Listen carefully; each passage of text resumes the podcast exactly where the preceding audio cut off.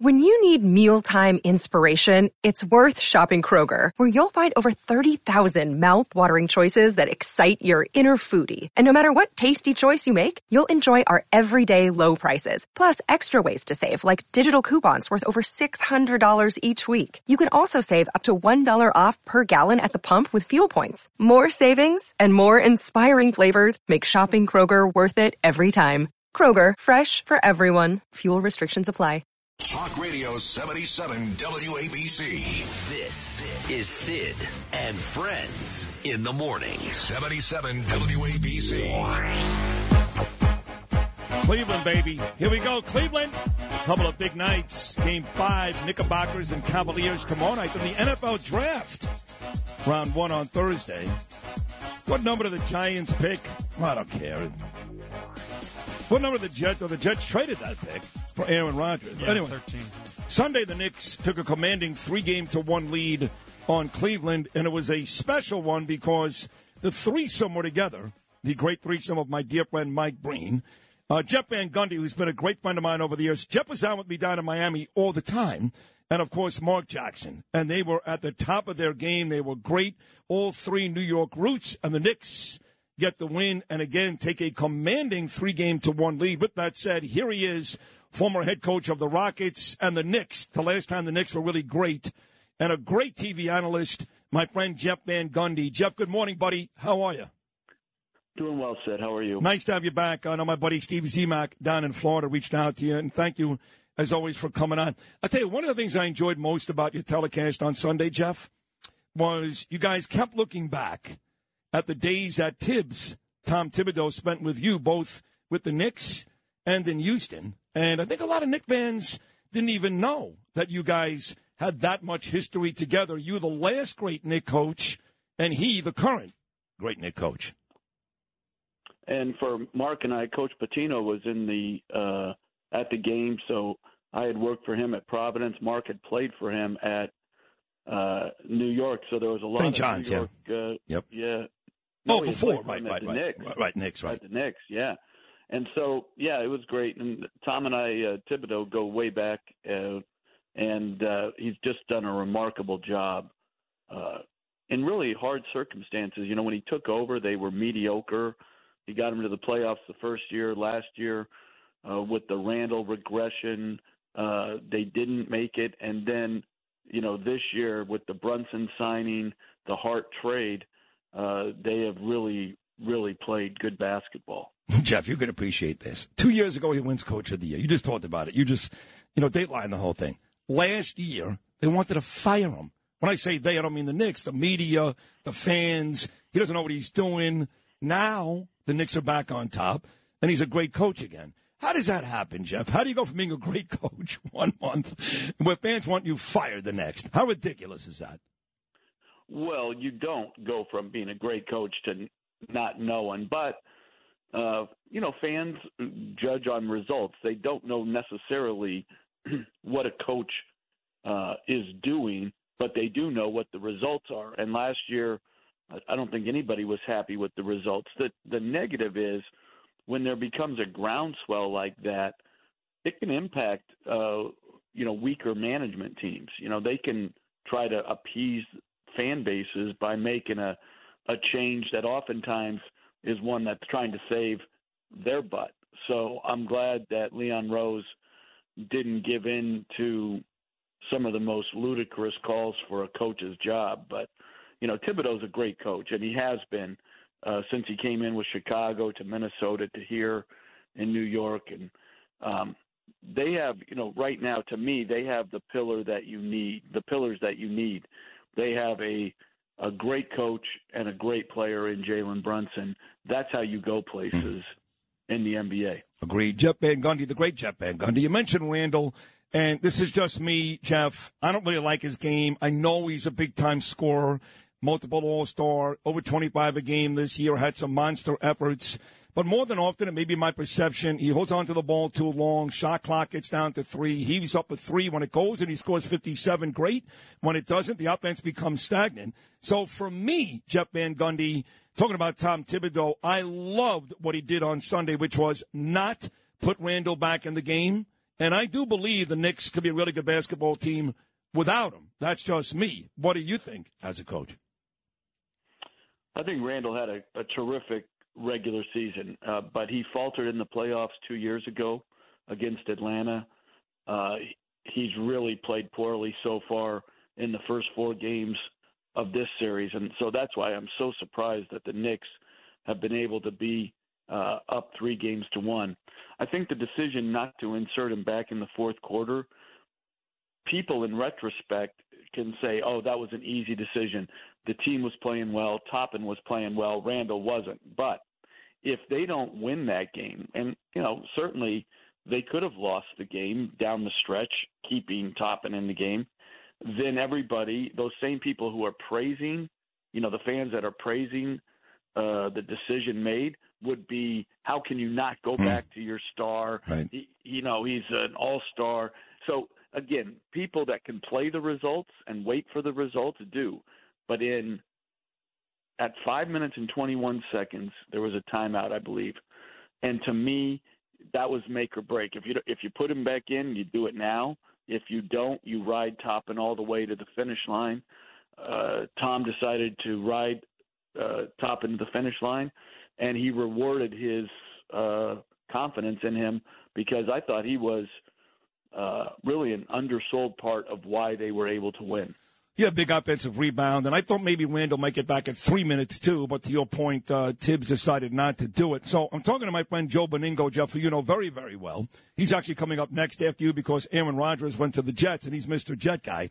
Benigno says to me last night, he goes, you know, Sid, he goes, Brunson, for all the all the talk he gets here in New York, he's still underrated. And he said, I really believe he's the second best Knick point guard ever next to Walt Clyde Frazier, and he's a winner and and really should be regarded not just an All Star this year. He was snubbed, but as one of the better players in the league, second best Knick point guard ever. Does Jeff Van Gundy agree? I don't have them all on the uh, tip of my tongue right now, but I think um, when you're talking about like Jalen, I think he has the potential to be, you know, a long time, long term, uh, great player with the Knicks. But this is his first season, and you just got to wait. To me, you got to be more patient with declarations like that.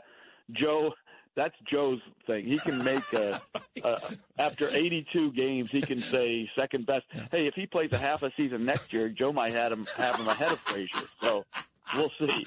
Handling legal matters is stressful. So let the law offices of Frank Bruno Jr. provide you with the insightful counsel you deserve. The law offices of Frank Bruno Jr. has successfully handled thousands of cases for 25 plus years. They focus on elder law and estate planning, but are equipped to navigate you through all stages of family law and divorce to real estate law and probate. The law offices of Frank Bruno. Call 718-418-5000 or visit them at frankbrunolaw.com. That's frankbrunolaw.com. Frank Bruno Bruno. He's your numero uno. Well, by the way, he does have you number three behind Holzman and Riley. I'm just saying. okay. All right. Well, now you like his picks, huh? He probably no, no. Now he's got Thibodeau since they're up three one. He's got Thibodeau number one. he probably does. I got to ask him that. We also talked, uh, you know, you talked about Hart, obviously, uh, uh, the job that he's done coming off the bench, and he provides some incredible intangibles. But I have to tell you, where I really enjoy watching the Knicks because I missed the big man, Jeff, and of course you had those great years with Patrick Ewing, and yeah, it did kind of change in the late '90s. That '99 team that lost to San Antonio with Sprewell and those guys, and there's a little more run and gun than Ewing back in '94, let's say, against the Rockets. But I love this Robinson Hartenstein combination with the Knicks. Again, I'm not sure they get enough credit. Those two together, especially Robinson on Sunday, they've been terrific you're absolutely right. Uh, Robinson and Hartenstein together have given them 48 minutes of really good front court play. Robinson, his pick and roll defense has really improved over the years, uh, and that's imperative when you're playing against Garland and Mitchell. He does a terrific job of both playing the ball handler coming off the pick and roll and playing the roller. So really improved. Hartenstein was awful defensively to start the year, has gotten much, much better, has good skill level on offense, and both of them have, like Hart, given the Knicks second shot opportunities time and time and time again. You know, the first shot offense for the Knicks has been mediocre because of Randle Randle's poor play and they, you know, they're they're just not a good shooting team from 3. So it's imperative that they've gotten those second shot opportunities. Mitchell set a great tone in the last two home games. You know, I look at this Knick team moving forward, Jeff, and you don't want to get too crazy, right? They didn't make the playoffs last year. And now we have all these designs on, on a huge season, but it is what it is. They're up uh, three games to one. That's a commanding lead. So we assume they get one more before Cleveland gets three more. Now the 76ers swooped the, uh, they did sweep the Nets, a very good team. We know that. Boston, they're up three games to one, but the Knicks had great regular season success against the Celtics this year. And the Heat are beating Milwaukee 3 1 because there's no Giannis. So it's a very simple question. Am I deluding myself if I say if the Knicks move on, they got a real chance in the East? Or is that nuts with teams like Boston and Philadelphia?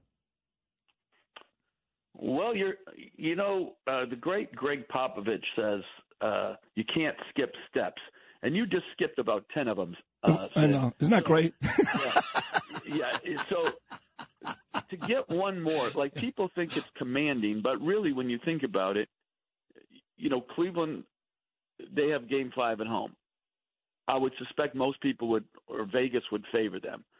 Then they have to come and win one road game in New York to get it back home for a seventh game. So when you're the home team, or you know you have the home court advantage and down three one, the path is you know far simpler. And I think you know the Knicks have a lot of work still yet to do against Cleveland, but obviously, if Miami was to win, which is to me the same sort of situation as the Knicks are in, up three one, but going on the road, and they have I think they have a really hard finish uh, of the Bucks. But let's just skip steps with you, Sid.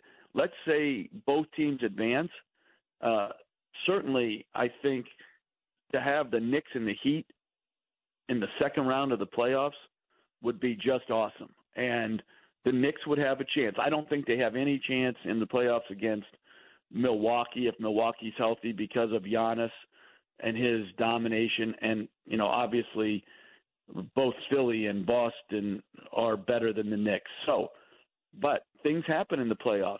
Injuries happen. Mm. And if the Knicks are able to advance and the Heat are able to advance, you know, thinking they would have a chance. They would. Yeah. How many times are you and Brina Jackson going to show the uh, you and morning and all that stuff if the Knicks play the Heat in the next round?